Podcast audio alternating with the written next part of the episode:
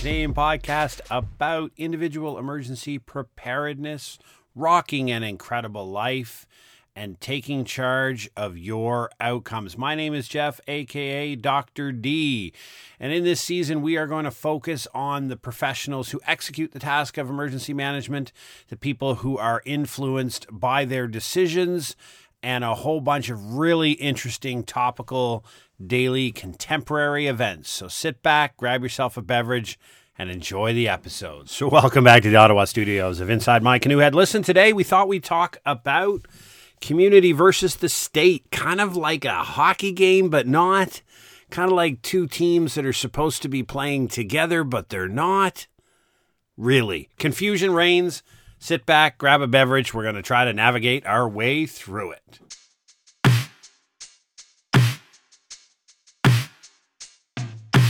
So once again, thank you very much for all of your awesome feedback that we're getting at jeff at preparednesslabs.ca, the signups for our newsletters over at insidemycanoehead.ca and preparednesslabs.ca. Thanks again. Keep it coming.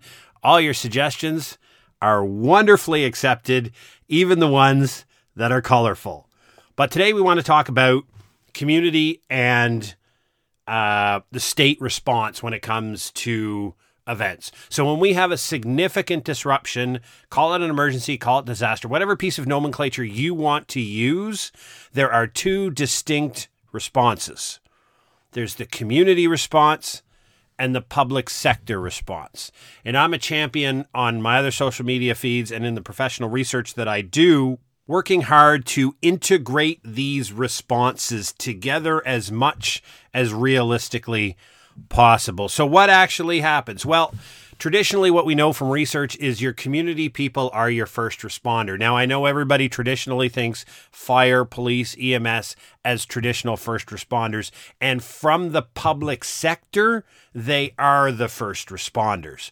But the people who first respond to any significant incident are the people in the immediate vicinity your neighbors, your friends, your family members, your coworkers, and whoever just happens to be luckily or unluckily standing next to you when you decide to drive into a light pole the point is is that the community is the first responder to any and all incidents that occur the public sector engages with the resources that they have to capacity. And for a lot of things that occur within our modern communities, yes, absolutely. The public sector has the capacity, they have the capability, but they have the capacity to deal with minor surge events. Let's think about in um, 2018 when the, the tornadoes went through Ottawa, where I live in Dunrobin lots of devastation. Same thing over in Gatineau. The local first responders from the public sector were able to arrive, were able to search uh, and protect the area, seal it off. Uh, put out any fires that happen and any wounded to be able to load them into ambulances and move them off to local medical facilities. When you elevate that a little bit higher, we have to go back to the 1985 tornadoes in Barrie and the 1987 tornadoes in Edmonton, where you're in Edmonton, you were talking over 900 injured. I mean, in the city of Ottawa, on a good day when everything's working properly, we may have anywhere between 15 and 18 ambulances. So, what happens in your community when there's 15 ambulances and there are 900 wounded individuals who need some form of medical intervention? What happens is they do the best they can, they try to triage, and they implement their plan, which is what we're going to talk about in a little bit. And then we're going to scale it one step further. Most of you will remember Hurricane Katrina in 2005 and the pictures from the Superdome in downtown um, New Orleans. And then you know the dog poop that was the response from both the local municipality, the state, and the U.S. federal government. And it remains a cornerstone of research in emergency and disaster management about what not to do and a whole bunch of other things. But when you see the fact that you have an overwhelming, significant event that completely and utterly, immediately exhausts every single asset that the public sector may have available to assist them, what really happens when the shizzy hits the fizzy and the world goes pear shaped? Well, it's community bonds. What happens is is communities bond together. People who happen to be in the local vicinity, other either neighbors, workers, or people who just luckily seem to be together when an event occurs, they work very hard together. They naturally work to keep the vulnerable safe. And what you see, and and this is where we see a really cool integration in the research between anthropo- anthropological examination and um, emergency management, is you see tribal tendencies come out. You see tribal tendencies of the human animal. Because we keep forgetting like we're in this modern beautiful urban society but you know for the hundreds of thousands of years that human beings have been on this earth in some form or another we live tribal. It's only a little blip that we've had these things called big cities and these modern integrated lives. Like that is absolutely abnormal for a human being to live the way we do. So we still have our tribal tendencies. So what you see is anthropologists are finding out when they study these large scale SHTF or Shizzy hits the fizzy type events is that you'll see humans revert to their tribal tendencies that are still hardwired to each one of us. And you create little pockets of human activity. And within those human activity, we take care, we give the people water, for example, if we have a few blankets, the sick, the old, and the frail and the young get them. When we have a little bit of water, it goes to the sick, the young, the frail.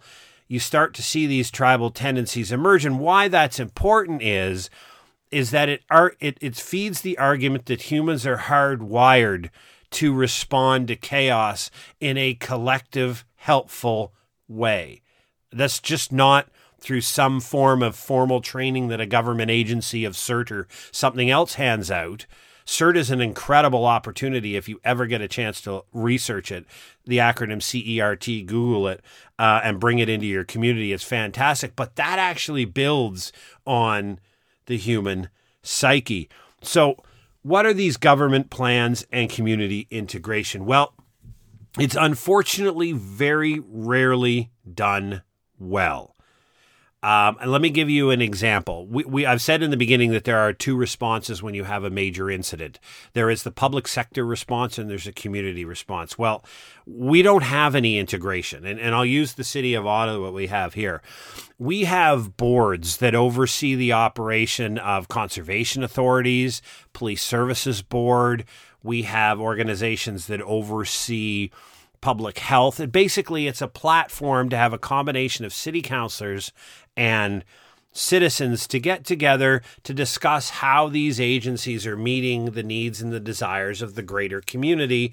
And then the counselors are there from the public sector face to try to help uh, these initiatives along and bring forth things that the community is looking for we don't have any board of management or board of oversight of the office of the of emergency management here in Ottawa. And I'm not saying they're doing a bad job at all, not at all. It's that we don't have a formal point of integration where the community is brought to the table in not a dictatorial way. Because a lot of what happens is is when the offices of emergency management at municipalities and governments get together with the community, it becomes an, an, an exercise in education. So I'm from the government. I've got a great number of degrees in education. I've got a skill set. I've studied this. I'm here to make you prepared. I'm here to help you be safe. I'm here to build the community resilience. It's a dictatorial, I know you're the you're the pupil and I'm here to educate you attitude. That's not what your community's interested in. Now, don't get me wrong, that experience, save the experience, that education in theory is very important, but your community has no interest whatsoever in being lectured to and the things that they need to do to become more resilient. There's no mechanism in the city where I live to have this done. Now, it does exist in a couple of places in Canada. Um, one is the Capital Regional District in Victoria has had a system for a number of years where they have open forum uh, committee meetings where the public and public community groups get together to talk about emergency management. It's not conducted in an exercise of a presentation, right? The last thing you want emergency management to do is show up with PowerPoint, right? As soon as they show up with PowerPoint, it's time to shut her down, buy them a donut, and wish them a good day, right? We want people to listen. So, from a community perspective, if the state does not ask those questions, how do they know the priority of the community? Now, what I mean by that is in the public sector in emergency management, they have some very specific plans that are very well rehearsed in most cases, are well structured, are well resourced. The the public sector is aware of what they intend to do when a certain set of events occur, how they intend to roll it out, how the chain of command will work, the chain of responsibility, who has authority in these situations, and how they will be resourced and sustained. That is very, very well rehearsed and very well understood. There's no presence from the community in any of that, right? So, what if the priority of the public sector emergency management differs from your community? And I'll give you an example. In a small piece of research I did in Ontario, when we looked at communities within Ontario to discuss them with them the restoration of critical infrastructure. So I've talked about critical infrastructure before.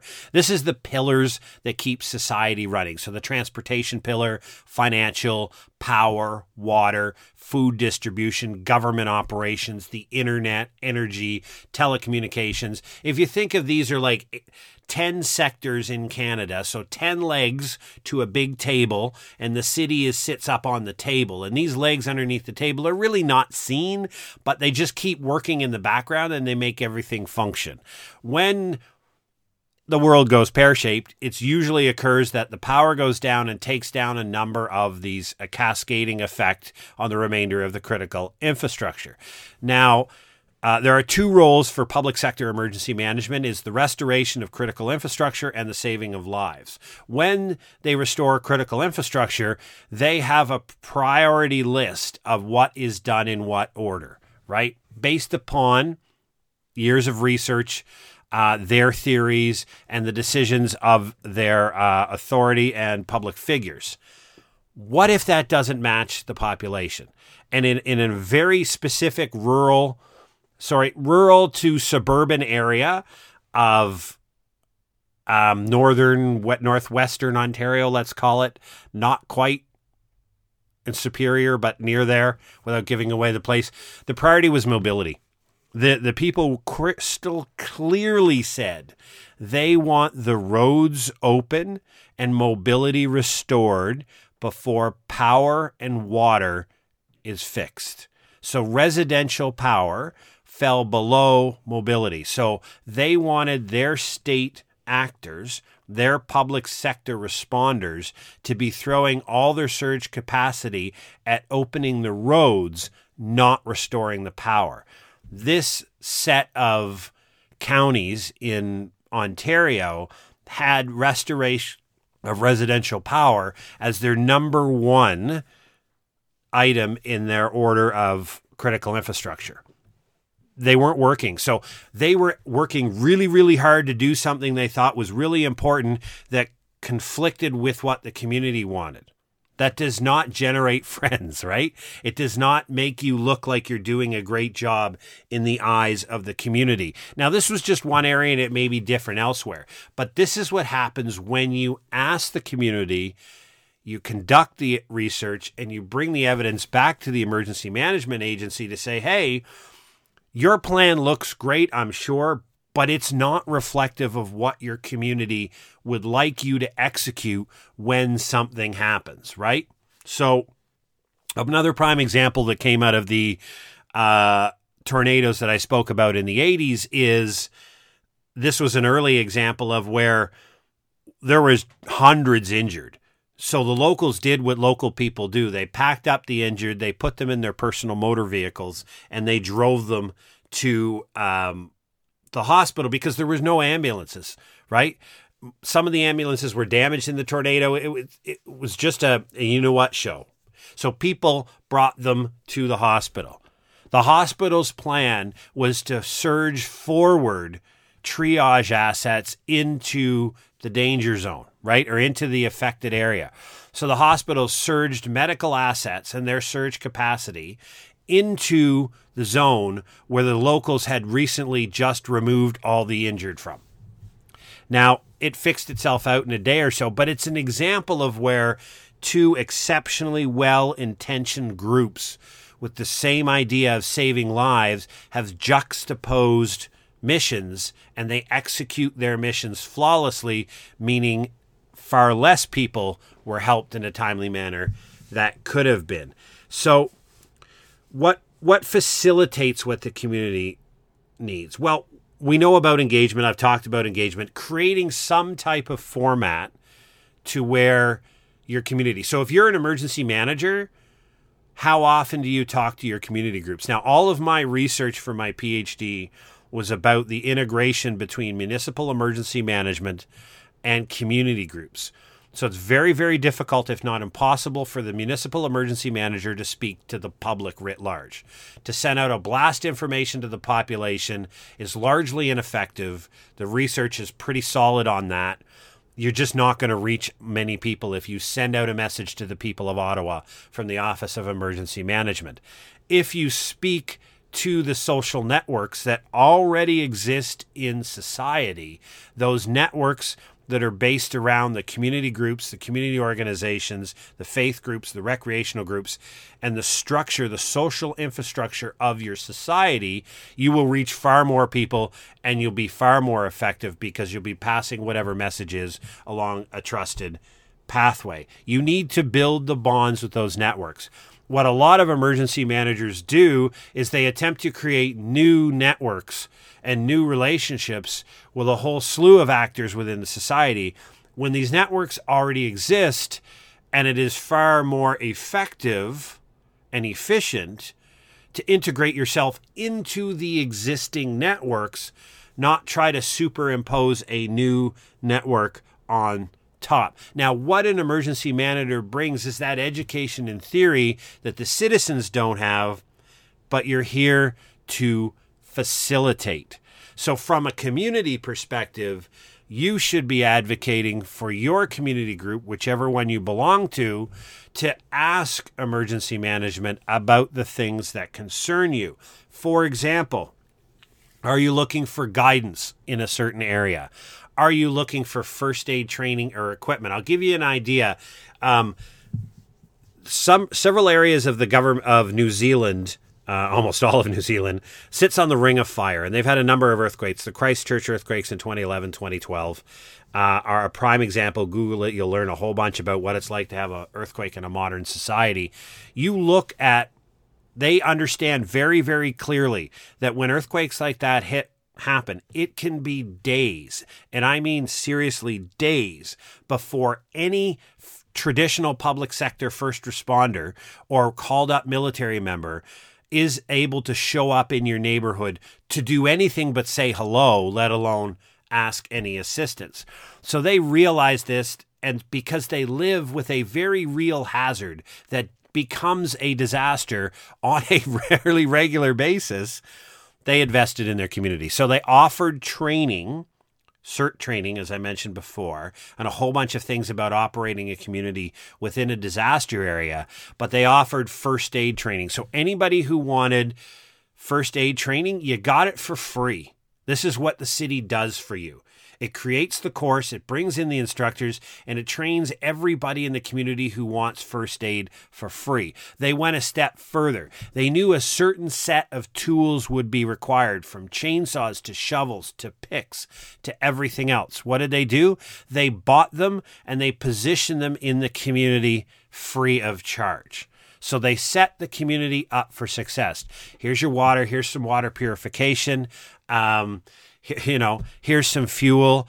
Here's uh, all the equipment you need to clear the roads, to clear branches, to bring down trees. Here's the tape that you need to uh, and spray paint for doors of houses after you've searched them, and things along this line. And it's all pre-positioned in a container that's placed somewhere in the neighborhood that you know any number of people have access to so we'll always have access to it and all the equipment you need to do your best to keep your community alive and going until higher level inter uh, integration can happen and that can sometimes be three four days even in the middle of a modern city and that's not successful by the city coming through the front door, kicking down the door, saying, We're offering this training because we'd like to set CERT up in the neighborhood because we're going to abandon you. People go, What? It's asking the community to say, Hey, listen, let's build this relationship. Let's talk about the important part. And I'll close with this one thing that I say all the time to emergency managers at the municipal level when I work with them is informed communities are powered, are empowered, they're capable.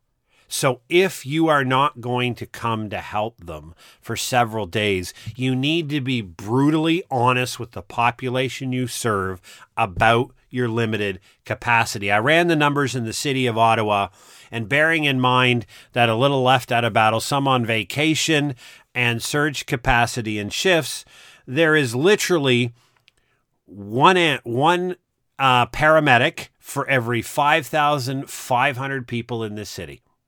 That's on a normal day. A surge capacity can bring that down as low as one in 4,000. That's it. That is all that the state capacity has for a big major event. So if you communicate that to the population brutally, honestly, and straightforward, they understand clearly that if a significant incident happens, there won't be any medical assistance coming to help me. There won't be any firefighters coming to help me and there won't be any police officers coming to help me. So, what does my community need? How can emergency management facilitate the community being best positioned to manage through those first day, days, and potentially week until a surge capacity from outside the municipality is brought to bear? So, that's the message doesn't matter what side of the equation you're on. If you are involved in emergency management, understand your community, map those networks, know every network that exists in your city, start your integration into those networks, and communicate honestly and fully about the absolute and abject limitations of emergency management and how you can facilitate. If you're on the community side, you need to have a voice in the game through whatever community group you're with, create a community preparedness group and ask to engage the people at your emergency management and talk to them about what you think your community needs, what you think your community needs support in, and then start building that relationship. That's how we're successful in reality in bringing closer together, as I opened with today, those two responses when an event occurs the community response and the public sector response. We need to integrate and bring these as close together as we can. So thank you very much for joining us today on Inside My Canoe Head. Drop over to our website, insidemycanoehead.ca. It's all the socials are there. We're later this week. We are launching uh, the social plan for uh, 2023. It was a little delayed due to some technical difficulties that I'll tell you about at a future time when I want to open my kimono. But let's be fair, we're going to get out the information, daily integration on social media, uh, I've got a new computer program that I'm going to be launching some new YouTube short five minute videos with a couple of times a week. So give us your feedback. What topic would you like to hear? What would you like? What guest would you like for me to have on? I've got a couple invitations out right now. We had Perrin Goodyear on, fantastic individual. We got a couple of more lined up. Stay tuned. Make sure that the voices you have and that you're listening to know what they're talking about. And if you appreciate what we do here on Inside My Canoe Head, you can always drop by the website. Drop down to buy me a coffee. Buy me a coffee. Right? Take care, stay safe, and we'll talk to you next week.